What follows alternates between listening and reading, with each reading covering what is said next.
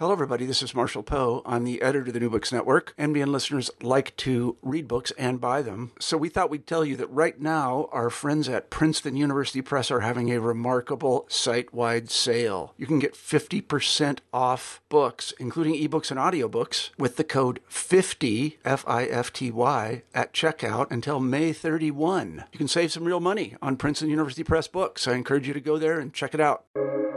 Welcome to the New Books Network. Hello, and welcome to the New Books Network, New Books in History and Caribbean Studies. I'm your host, R. Grant Kleiser.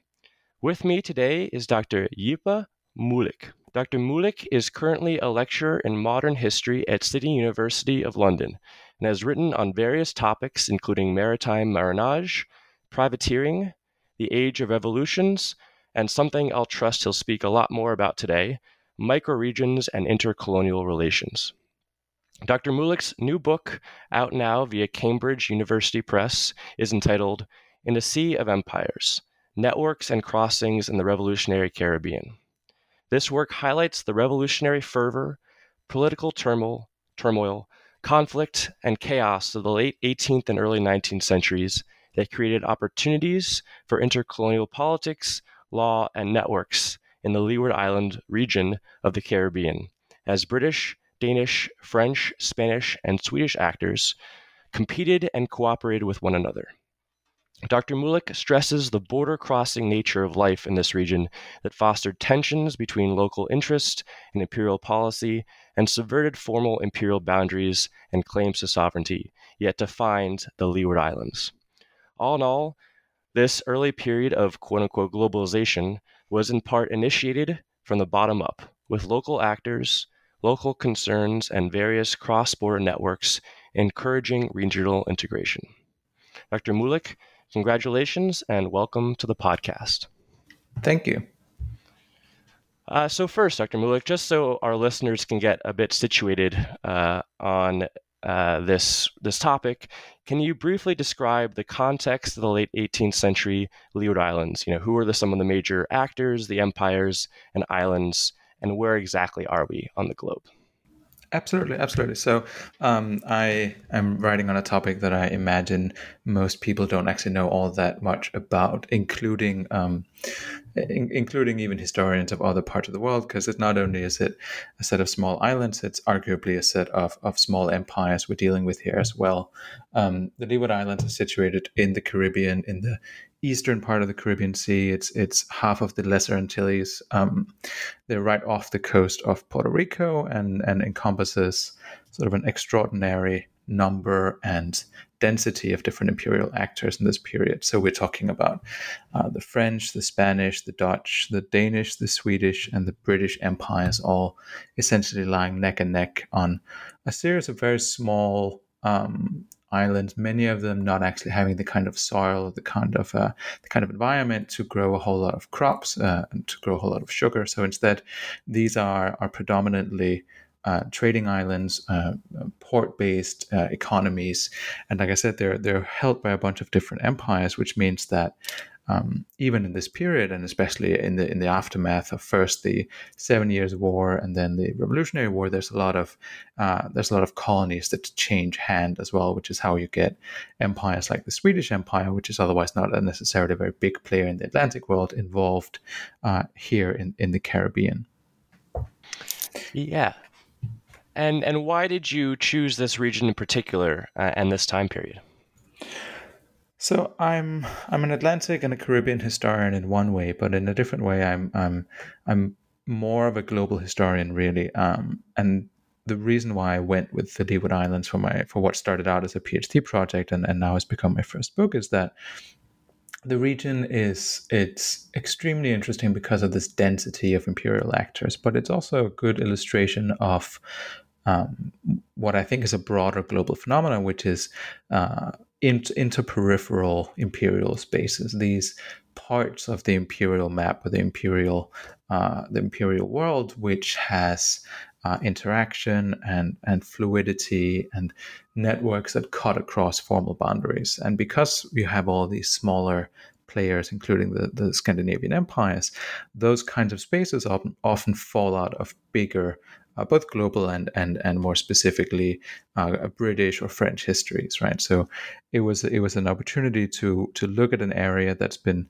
somewhat overlooked in the scholarship, to bring in some of these smaller imperial players, and then think about what does life or what does um, imperial life look like when you're standing at the very edge of empire, or the very peripheries of empire and and take that as your starting point. Uh, I, I did it with the Leeward Islands in particular because I know the, the Atlantic history, I know the Caribbean history, uh, I know the languages that are involved. I, I, read most of the languages that are covered in the islands, including the Scandinavian languages. Um, but but it, the story could, in some ways, have been told from say the Gold Coast in Africa or Southeast Asia or other mm-hmm. places where there are similar kind of space, uh, peripheral spaces.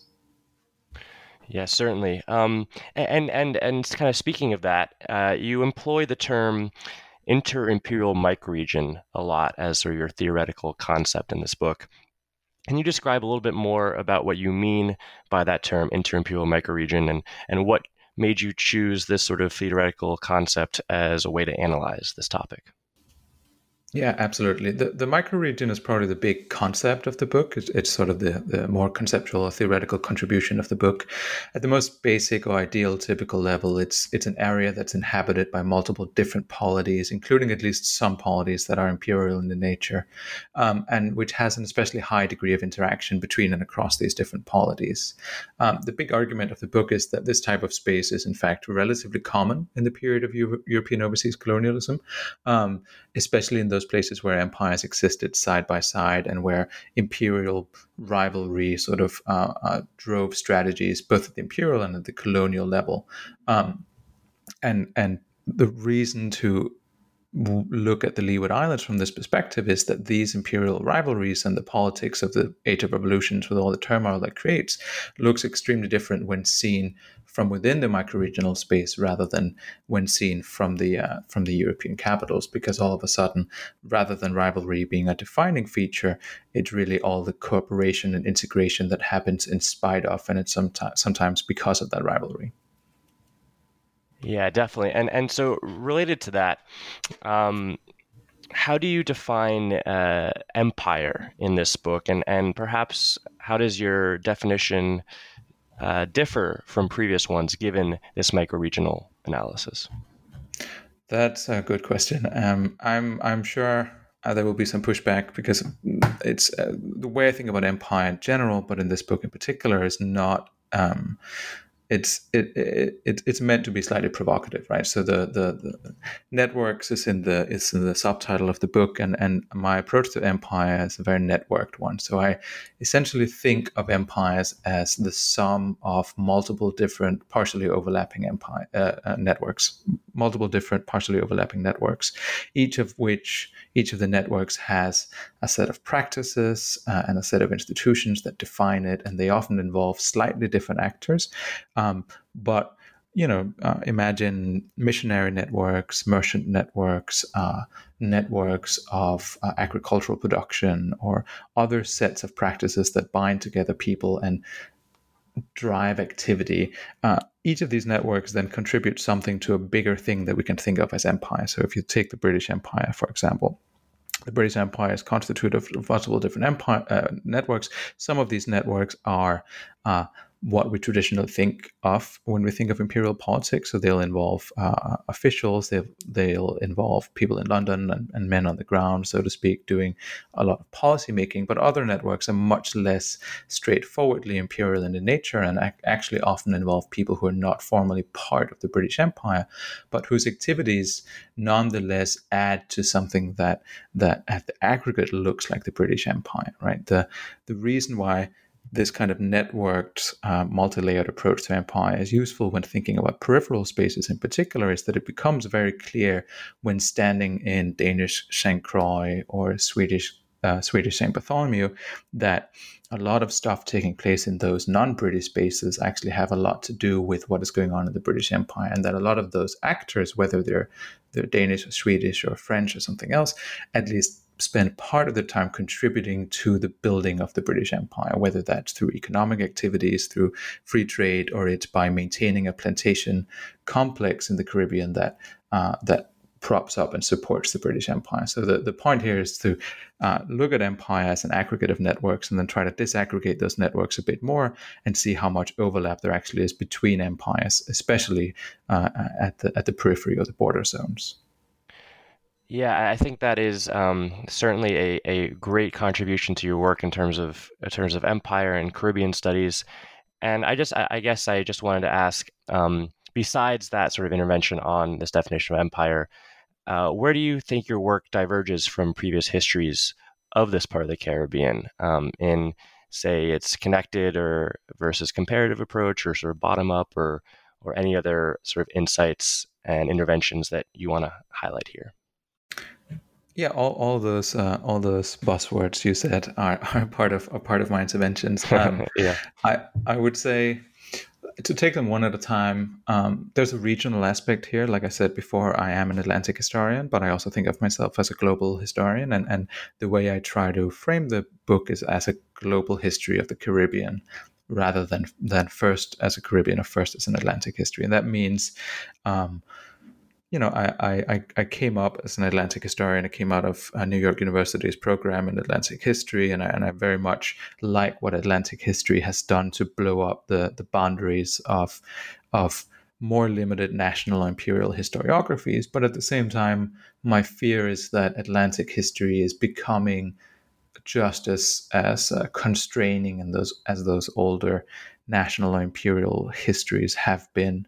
And I think that the new um, you know, the sort of Atlantic has now established so much as a subfield that it imposes its own its own boundaries on on, on the way people work, uh, and the idea here is to approach it more as a global history, not global in the sense that everything needs to be included, but global in the sense that the kind of patterns that I'm trying to identify in the Atlantic can certainly be found in many other parts of the world, right? So there's a regional aspect here where I'm pushing back against uh, uh, Atlantic as a category a bit.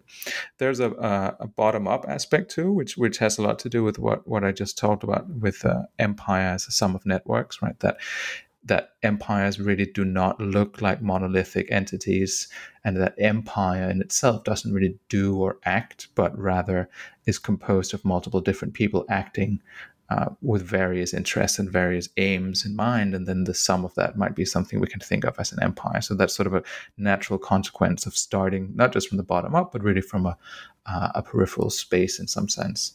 Um, the last thing is the last intervention here is a uh, is more of a chronological intervention, right? So, um, mm-hmm.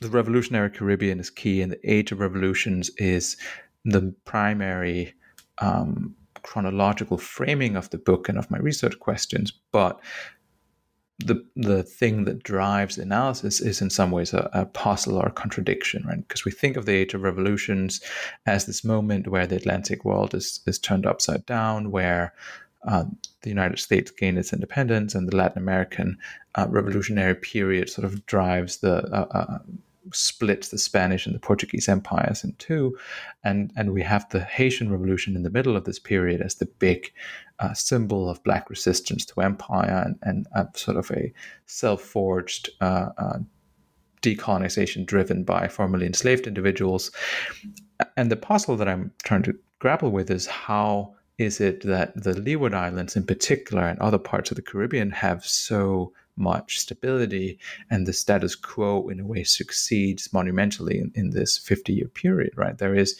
certain fear of revolution, and there are some uprisings, but really, this is a period of continuity and stability in many other aspects, right? All the way up to the abolition of slavery in the British Atlantic. And my puzzle in that sense is try to figure out even though there there is revolutionary upheaval, the Leeward Islands look like bastions of almost counter-revolutionary stability. Um, so there's a there's a chronological periodization uh, push there as well. Yeah, definitely. Um, and and you know, speaking specifically about the, the, the Caribbean and and um, the Leeward Islands, it, it's often such a, a hard place to study. Um, I think, in, in, at least in my experience as as a scholar of that region, uh, with local records often being lost due to weather and, and climate and with many of the, or most of the remaining documents scattered to different imperial metropoles and written in multiple languages. Um, so logistically, a, a, hard a hard challenge for for any scholar. And um, so, h- how were you able to overcome some of these challenges and and construct this this more of a bottom up narrative of the the, the um, Leeward Islands? That's a great question, and, and I'm sure anybody who works on this part of the Caribbean are, are, are awfully familiar with the the great and arduous task it is to actually piece together records from multiple different archives and and like you said through multiple different languages too. Um, it involved a lot of time. Uh, is all I can say. I mean, the, the you know I I went to archives in the Caribbean, in North America, in Europe, specifically Denmark and Sweden and France and, and, and Britain. Um, various different kinds of trips. Some of them were sort of more parachuting in. I think I had two and a half weeks in, in Sweden, which meant that I really had to sit every day and, and just document as much as I could while in Kew in, in the UK, I had more of a, a luxurious five months to, to deep dive into the archives, which is very nice because Kew is well organized and it's super easy to do research there. The Caribbean, on the other hand, after I arrived, I realized that the archive was only actually open twice a week, and then mm. the rest of the time I was bound to, uh, yep. you know, write up the project on the beach, which was which was okay. um, but the point here is the point here is twofold, right? That that on the one hand, doing this kind of work, this kind of work that tries to be not just transnational but transimperial. Uh, and I think any good work in the Caribbean and these small islands has to be trans imperial, but that does require multi-sited, multi-archival research as well. And and the fact of the matter is that that kind of research is is expensive, right? So I was blessed with some grant money from from NYU and elsewhere to do these kinds of trips across across the Atlantic, but but it's it's a real obstacle in in many ways to actually do it. And it's not just that you have to go to different imperial archives. It's also that you never quite know what's going to be in the colonial holdings in the Caribbean and what's going to be in the imperial holdings in, in Europe. And sometimes this even crosses imperial boundaries where uh, I found a whole trove of British Prize Admiralty Court, uh, uh, Admiralty Court records in a Danish archive, which I don't think anybody had really used before because nobody knew it was there, right? And there's lots of those examples where things just cross over in bizarre ways. The other side of it, of course, is language right? The if you're dealing with five different empires, you kind of have to read records in five different languages and PhD programs, even even well-funded ones, are are not necessarily that good at equipping people with the necessary language skills. Usually, what we can hope for is a couple of languages, and actually having having that many languages is, is something that some of us are gifted with because we grew up in places where, where that's the norm. So that's that's just my sort of the luck of the draw of, of being born in Scandinavia. Definitely.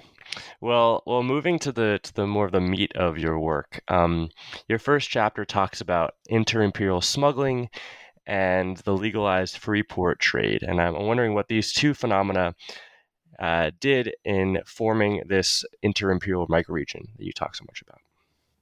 Sure. Um, so there's there are two things here. There's the the legalized or the formal free trade, which really takes up uh, pace at the period that I'm describing as Freeport systems and Freeport Acts become, become more and more common.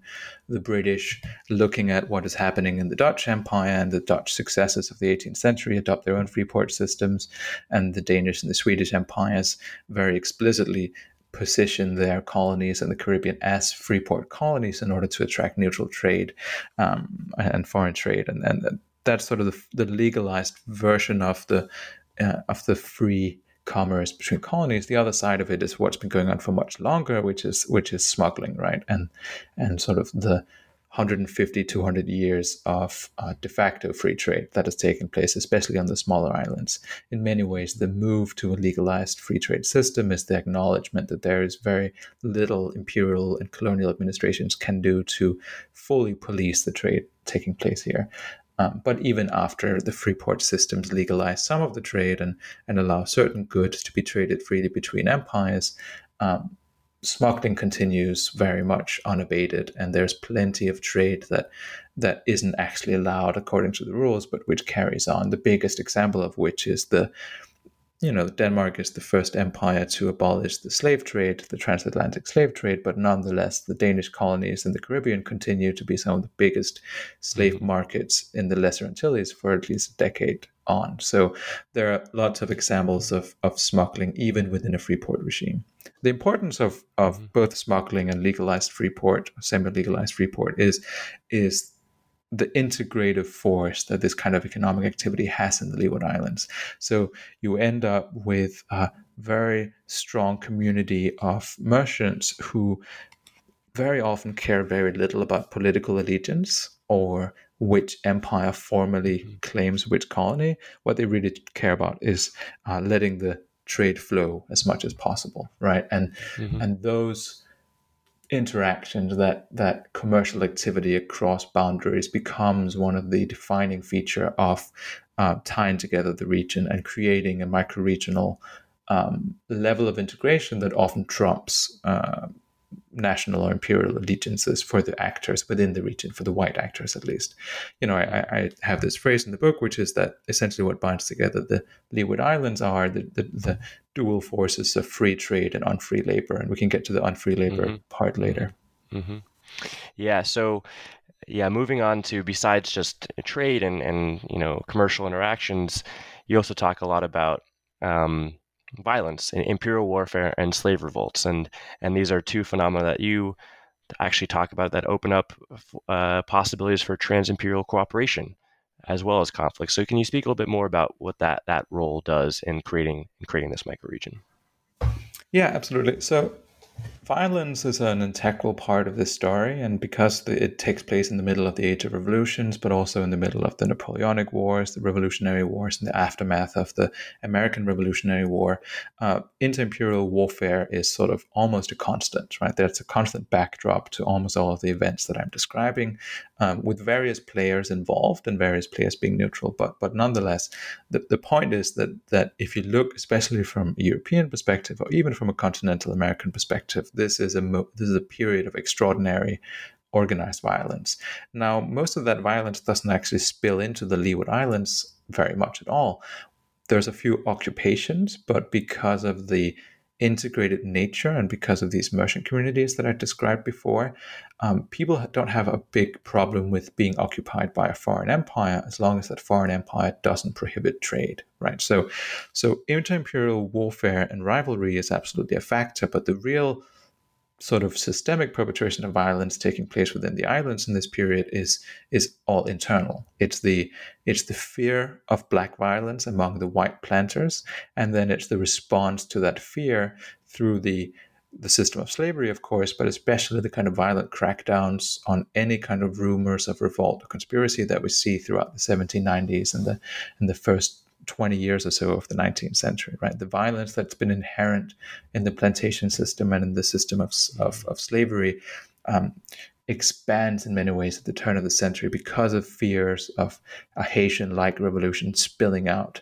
And you see multiple occasions where uh, a single rumor of a conspiracy on a single plantation somewhere in the Leeward Islands becomes almost a wildfire and leads to um, many people being executed, hanged, uh, and and sort of news spreading from island to island aboard ships of, of potential slave revolts. Um, and and of course, the Haitian Revolution and the aftermath of the Haitian Revolution, Haitian independence, only intensifies these fears uh, to the point where you have uh, Danish islands where the entire uh, francophone militia of, of uh, both white and, and free people of color who are French speaking get disbanded because um, people speaking French are seen as potentially revolutionary, in, in, unstable elements within the colony, despite the fact that they've been there for their entire life.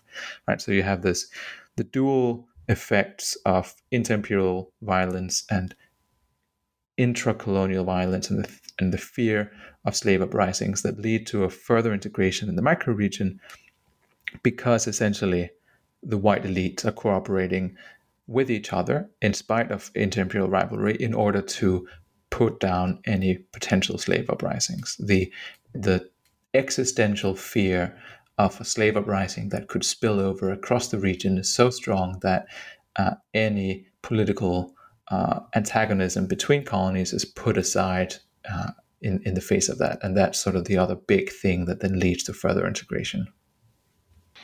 Yeah, definitely. And, and, and I think this re- really relates to a quote you have on, on page 102 that, quote, uh, the Leeward Islands functioned as one integrated slave system.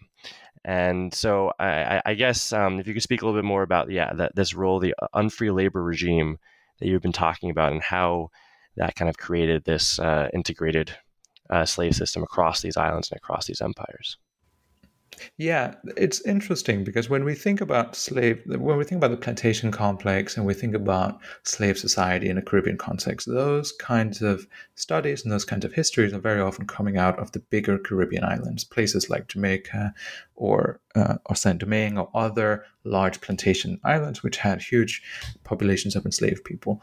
Now, the Leeward Islands are in some ways different because not all of them were these agricultural powerhouses. Some of them had large sugar plantations, right? So St. Croix uh, uh, in the 18th century rivaled Puerto Rico in, in, in agricultural output, but but for the most part, these are these are more barren, and many of them can barely uh, grow any crops at all, including Saint Saint Bartholomew.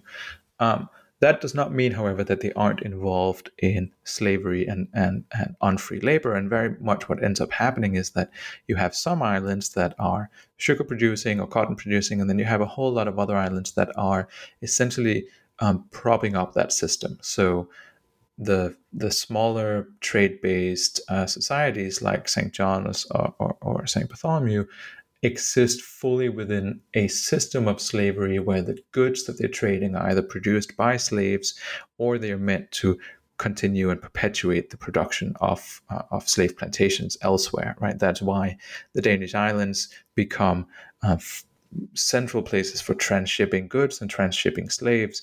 That's why the dutch free ports even the ones that themselves don't necessarily uh, generate a lot of output end up being extremely important as, as both places of transshipment, but also places that issue papers and sell uh, sell ship and, and ship supplies. Um, many of these small islands become sort of ports, uh, uh, taverns at the sea, where you go to recruit uh, crew members and, and, and pick up supplies. And, and the point here is that because it's the Caribbean and because it's the Caribbean at the turn of the century, all the big economic activity is essentially about um, things produced by slaves, right? So it becomes an integrated slave system, both in the way that what I talked about before, which is each island becomes its neighbor's guarantor of security, regardless of political affiliation, but also economically because all the activities that take place, while they might not be directly coming out of a sugar plantation, they take place in order to continue that production. And once the sugar production and the production of cotton and other goods start to go down, those smaller neutral islands uh, also see most of the revenue disappearing. Yeah, and, and on the flip side here, and, and that's all obviously so important. But on the flip side here, you also speak, I think, really well about um, free people of color and maroons and and slaves from various empires contributing in some way to this this region as well and to the dynamics of cooperation and, and contestation that happen in this microregion. So um, how, how you know uh, going going away from the sort of plantation dynamic, but sort of the resistance to that plantation dynamic. How do those actors uh, fit into this story? That's uh, that's absolutely true. Because as I said, this is you know empires in, in my story are made of multiple networks, but the microregion itself is also made up of multiple networks, and some of those networks are very much the uh, inter elite white networks that essentially exist to prop up continued white supremacy in the Caribbean, mm-hmm. but many other networks take place on a completely different level, which is um, tying together free people of color or enslaved communities across different islands, right? Just mm-hmm. as mm-hmm. news travel within networks of um, of planters and merchants and sea captains, news also travel on uh, on uh, uh, on ships by enslaved people or by free people of color who are very often crewing a lot of these vessels. Um, and in that sense, there's sort of a, a, a, a, very integrated network of of Black voices and Afro Caribbean voices that spread news, but that also built a different kind of community here, right? So so that is true through the plantations, but it's also through true in a lot of the maroon communities that exist throughout the region. So maroon communities being these small communities of uh, formerly enslaved people who escape off the plantation, and because they exist in this maritime world of the Leeward Islands with relatively small islands and multiple empires, it becomes relatively easy to cross from one jurisdiction into another. Um, and sometimes even cross out of imperial jurisdiction altogether and end up on these small uh, islands or in these sort of forested hills where the, the reach of the empires can't quite reach them, right? Mm-hmm. Those communities, though, do not exist in pure isolation. Rather, they keep being connected to a lot of the Afro Caribbean and Black networks that exist in the region. So there is essentially a, I don't want to say parallel because it is connected to the other networks, but there is a, a layer of the microregion that is very much uh, sort of a, a layer, a network of resistance and pushback against the uh, against the white supremacist uh, perpetuating slavery network of, of, of white elites, right? And those sometimes the streams get crossed, and you see you see examples, especially when it comes to the abolition of slavery or the abolition of the slave trade. You see those uh, black networks mobilizing and using different imperial jurisdictions and legislations against each other in order to uh, maximize the degrees of freedom that they can get, right? Why would you, if you have the potential to escape the bonds of slavery on a French or a Spanish or a Danish island, in order to flee to a British island where slavery has just been abolished, then why not do it, right? And we do see a lot of this marronage happening around the abolition of slavery in the British Empire. And we also see early examples of it with a lot of slaves escaping from British and Danish islands onto the Spanish islands where they're promised freedom as long as they convert to Catholicism. Now, some of that information is basically not true and is based in, in, in the rumor that circulates in these networks, but nonetheless, it leads to pretty big shifts in, in, in, in uh, the populations as they move from one jurisdiction to another. Yeah, definitely, and and such an interesting uh, dynamic of parallels um, and different regional uh, networks coming together there. Be- before we kind of go on um, with this topic, and, and especially wanted to talk about the the abolition of the slave trade and, and, and the dynamics that that phenomena plays uh, into the story. I'd like to I just ask you a quick question because you do mention two other phenomena which I think are really fascinating and and often aren't spoken about, at least in, in this in this time period, which is uh, privateering and, and the prize court system. And um, not many historians, I think, are, talk about the prize courts as much, even though they're some of the richest records in terms of uh, those that still still exist in, in, the colonial record, and and especially privateering uh, is often seen as a sort of a 17th century or early 18th century phenomenon, not spoken as much about in the 18, in the late 18th and early 19th century, although the numbers actually are, are quite high uh, of the number of private of privateers that operate at that time period. So, can you speak a little bit about those two phenomena, the prize court and and the privateering, and and what role these two um, uh, these two topics are, are are playing in in this microregional uh, system? Yeah, absolutely. It, it's um, I think you're right to call out the fact that the the prize court system has been for a long time at least neglected. And you know that some of the pioneering work is is uh, mapping out the, the legal intricacies of these systems were really done in the 60s and 70s but were never really published. So all of those of us who work on this have had to dig back into you know old phd dissertations or uh, or or hopelessly out of print uh, uh, journal articles and things like that. But i think the good news is that i think that there's a wave of recent scholarship that's come out that's sort of more legal historical, um, starting with Lauren Benton, but with a bunch of other people too who are, who are taking some of these systems more seriously. And it's important because they don't just tell us something about the, the interesting stories of pirates, they also tell us a lot about how. Um, legal political interactions took place in the region uh, and and you know prize courts and, and admiralty courts really encompass a lot of different um, a lot of different modes of interaction between the colonies and even within the British Empire, which colony in the Lesser Antilles gets to be the seat of a prize court becomes this big political question that really mobilizes different island societies against one another. Right. So there's a whole there's a lot more to be said about that. But I think the good news is that people are starting to do it. Mm-hmm. In in my story specifically, um, you know, I don't I, I, the, the boundaries between privateering and piracy are blurry and, and fussy, and everybody who works on the topic knows this. But the interesting thing is that both of the phenom- phenomena continue for a long time after the golden age of, of piracy, right? What happens, especially in, in, in, in my period, is that the Latin American wars of independence bring with them this whole new wave of opportunities for privateering. And you see a bunch of enterprising captains and financiers and crew members, both in North America but also across the Caribbean, used the opportunity of Latin American wars of independence to send out their own ships and rob the the fleets of Spain and Portugal, essentially. Um, how what often happened would be that uh, aspiring sovereign leaders in Latin American republics in the middle of the war period would would send out agents to big ports in North America in particular and sell these letters of marque.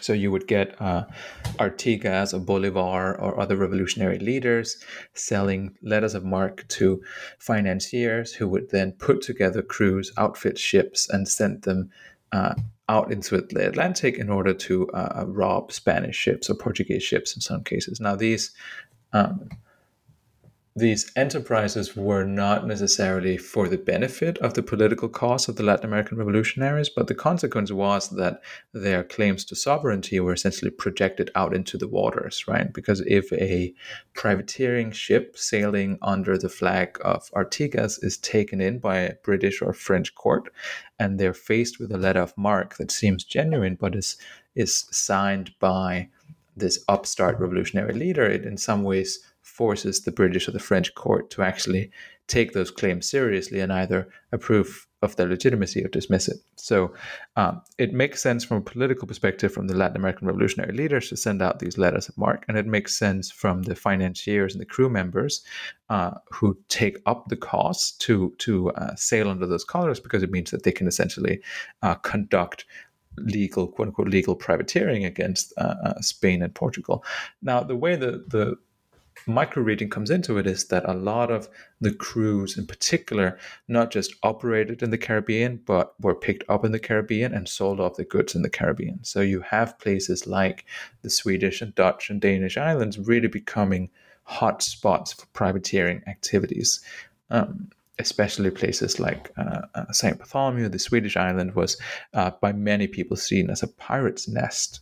And the the problem for the governors and the administrators of these these uh, neutral islands was that once the Latin American wars of independence had died down, a lot of the crews didn't necessarily stop their privateering activities and, in fact, continued to sail the waters. And a lot of them weren't necessarily as um, discerning in which ships they decided to board. So you have several court cases that came up where British or French or other ships were taken despite the fact that the letter of marque was one, possibly out of date, and two, only allowed the capture of Spanish vessels. So it goes from being a boom in privateering to essentially becoming a boom in piracy a hundred years after the, the golden age of piracy is supposed to be over.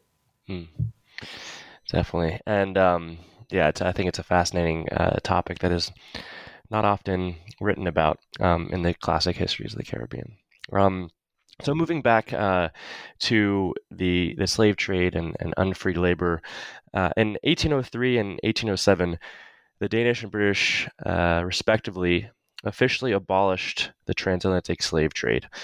But in your book, um, you highlight the massive level of illegal slave trading that resulted afterwards, and uh, and you can you know look at uh, voyages, the transatlantic slave trade database, and see the millions of of people who were forcibly taken uh, from the west coast of Africa and brought across the Atlantic, even in the so-called age of, of abolition. Um, so what did and, and, so what did this contraband slaving practice do uh, to this regional these regional connections and networks that we've been discussing, and how did it foster tensions between imperial metropoles and and on the ground actors? Well, so as I said before, the the region was driven by this dual fact of free trade and unfree labor, and once um, metropolitan politics or imperial politics began to threaten that system, a lot of the integrating forces in the Caribbean, or a lot of the, the, the well integrated uh, trans-imperial networks pushed back against it essentially right? So you you found uh, there's always been tension between the official imperial metropolitan layer and the on the ground colonial layer, the, the, the, the trans imperial networks uh, resisting attempts at, at governance if it means shutting down trade or not trading with partners just because of imperial rivalries. But this really heightened during the period, the early period of abolition, because these official decrees of, of uh, seizing the, the importation of slave meant um, stopping the, the the flow of labor into the Caribbean, but also, like I said before, stopping the potentially putting an end to the role that a lot of these islands held as sort of nodal points in broader slaving networks across the Caribbean. Right? If if it's no longer possible to import slaves, all of a sudden your uh, your your sort of your role as a as a, a place of transshipping slaves also also comes into jeopardy. So there's there's a, a, a sort of a, a, pushback against it, but this pushback in many ways involves the local official layer as well, because a lot of these local officials, not so much governors, governors tended to be men of empire in the sense that they were often sent from London or uh, Copenhagen or other places and would often circulate within the broader imperial networks that spanned outside of the region. But the layer just below governors, the people who would sit on smaller courts, uh, you know, people who would be collecting taxes in the port, a lot of these magistrates were deeply embedded in the local trans-imperial intercolonial networks and were deeply embedded economically in the activities that uh, that were that these networks attempted to perpetuate the, the kind of slave trade but also the, the broader slave economy that I just talked about. So there's a tension here, and there's a lot of attempts by the low level administrators and the other networks of merchants and planters to basically keep the trade going. And, and they're relatively successful for a good 10 years or so. Now, how successful they are is extremely difficult to say. Uh, as you said, there's we have some numbers from the the um, transatlantic slave voyages, and then the new database on the inter-American slave trade in particular mm-hmm. is, is really good at, at highlighting the role of the Caribbean, not just intra-regional Caribbean trade, but also trade between the Caribbean and, and the Americas, right? But there's a there's a, a, lot going on in these years, mm-hmm. but who knows what the numbers actually are, because it's all illegal, right? So basically, the, it becomes very hard to find accurate numbers because all of a sudden people stop reporting it, and what they report yeah. instead is sort of circumspect ways of talking about it. But if you look at something like the uh, the prize slaves, right? So what happens when a, an illegal uh, importation of slaves get caught is that you confiscate all this all the enslaved people and you auction them off as, as prize slaves. And you can see that the boom the, numbers of prize slaves getting auctioned off in the first five or six years after abolition is really big. And it's especially centered on places like Tortola and the British Virgin Islands where the local legal system is deeply corrupt and, and basically everybody is involved in, in in doing these kinds of activities. And they even end up you know it, it also indicates the the uh, ambiguity of actual abolition when when you can quote unquote free or liberate uh, an enslaved person off uh, a, a, slave ship and then take them to an auction and auction off their 10 year 15 year apprenticeship period right so in many ways, these local practices are also ways to make legal things that had otherwise been illegal, right? Give the mm-hmm. make the practice continue under a different guise, but really it's the perpetuation of slavery. The other side of it here is that there's also plenty of um, empires and colonies that are much more resistant to abolishing slavery, right? And the trade with Puerto Rico and the Spanish Empire um, becomes crucial for the smaller uh, uh, the smaller empires. And as Britain um, seizes this importation of slaves, um, Cuba and Puerto Rico becomes even bigger markets, and and the Danish traders and the Swedish traders certainly see this as an opportunity to carry on the trade and make even more money, and and the proximity to places like Puerto Rico makes this key. Um, so there's a there's there's a story here of imperial um, power politics too when the British Empire uses the slave trade abolition as a way to project its own hierarchical position in the region by policing the waters and seizing the the interactions between the Spanish Empire and these smaller neutral empires in order to uh, stop the slave trade, much as what they do on the on the on the West African coast, as as, as is a more familiar story to people. Yeah, definitely, and and and your analysis of how Britain becomes a sort of de facto hegemon is a, is a, a big part of this book. And um, if we had more time, I'd love to discuss more, but I guess people have to to, buy the book to find out more about how that happens. It's, it's good to give people a reason yeah. to buy it. exactly, exactly. Um, so finally, um, the last sort of substantive question here is, you know, going back to your comments on micro-regional analysis, um, how does this story that you've been you've been talking about in the book talks about of the Leeward Islands relate to what you quote and, and what C.A. Bayly says uh, is the first age of global imperialism of the 19th century? That's a good question. So I haven't talked a lot about uh, that side of it. I've talked about the framing in terms of the age of revolutions, but the other big framing of the book is, as you rightly point out, um, that this is really a an example of of the first age of global imperialism. Right. This is the moment where I think, and and and and others writing in the vein of Bayly uh, uh, argue, is the period where we can talk about globalization as an actual force, as the global of, of the global as an actual thing that that that shapes um, you know regional practices and regional experiences. And I think for the Caribbean, this means essentially that the emerging forces of globalization, and specifically globalization wrought uh, by empire, uh, propels the, the, the Leeward Islands uh, to a role of prominence and centrality for an Atlantic system, uh, both politically and economically, only then to take that that role, that prominence away with the end of, of the slave system or the plantation system. Now, um, you know, slavery continues and the aftermath of slavery very much continues after the 1830s when my book ends. But the economic prominence that this particular region had sort of fades away. And instead, you see the, the people in the Caribbean, these networks, some of them simply um, uproot and move elsewhere. So some of these slave trading networks move to the Indian Ocean, where they participate in other uh, other circuits of contraband trade. Um, some of the merchants who have been involved, some of them based in North America, who have heavily, been heavily involved in supplying the the Leeward Islands and other parts of the Caribbean with the supplies necessary to keep the plantation system going. Start trading, uh, start start taking taking part in the China trade or other parts of the Asia trade as, instead, right? So some people simply leave, and other networks within the region scramble to find new ways to uh, to profit and and and do something with the with the land they have. Meanwhile, these uh, networks of free people of color grow exponentially as more and more people um, gain access to the kind of freedom that at least lets them travel between islands, uh, even even if it even if if poverty and and some kind of bondage is is, is kept for another forty or fifty years.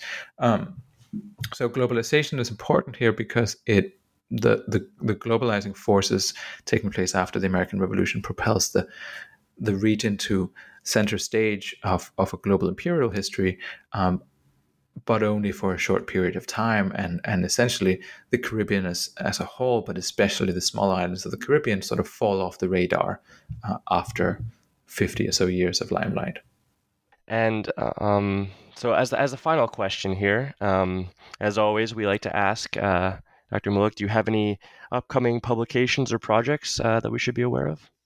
Yeah, um, I have a couple of, of big things in the works now. This is uh, this is the burden of a second book, trying to trying to find something that uh, that won't be uh, just a continuation of the first book. And I, at this point, I've worked on the first book for seven or eight years, and I really would rather not. I, I continue to look at the same islands in a slightly different light. So what I've done instead is uh, the first of my new projects looks at similar dynamics of of inter-imperial integration and sort of the the tension between integration and rivalry, but looks at it in the Asia Pacific world instead. So so the, the, the first sort of a big project that tries to tell the history of um, European expansion in the Asia Pacific in the 19th century, but instead of looking at it from the perspective of London or Paris or, uh, or Washington, it looks at it very much from these kind of interstitial spaces and from the perspective of liminal actors, both uh, local actors like Polynesian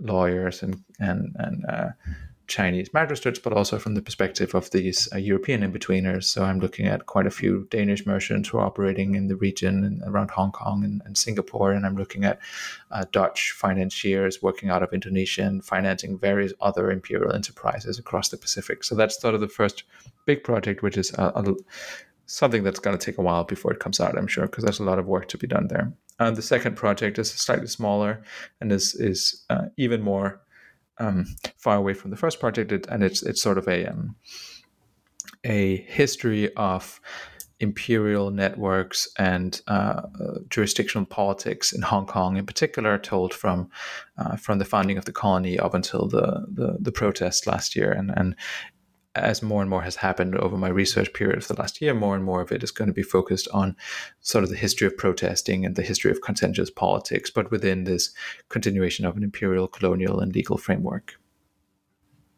Great. Well, we're really looking forward to seeing those both of those works in print one day. Uh, thank you, Dr. Mulich, uh, for your time and for this really great discussion. Really appreciate it. Thank you so much. So, Dr. Mulich's uh, book, In a Sea of Empires Networks and Crossings in the Revolutionary Caribbean, is out now via Cambridge University Press. For the New Books Network, this is R. Grant Kleiser saying thank you and see you next time.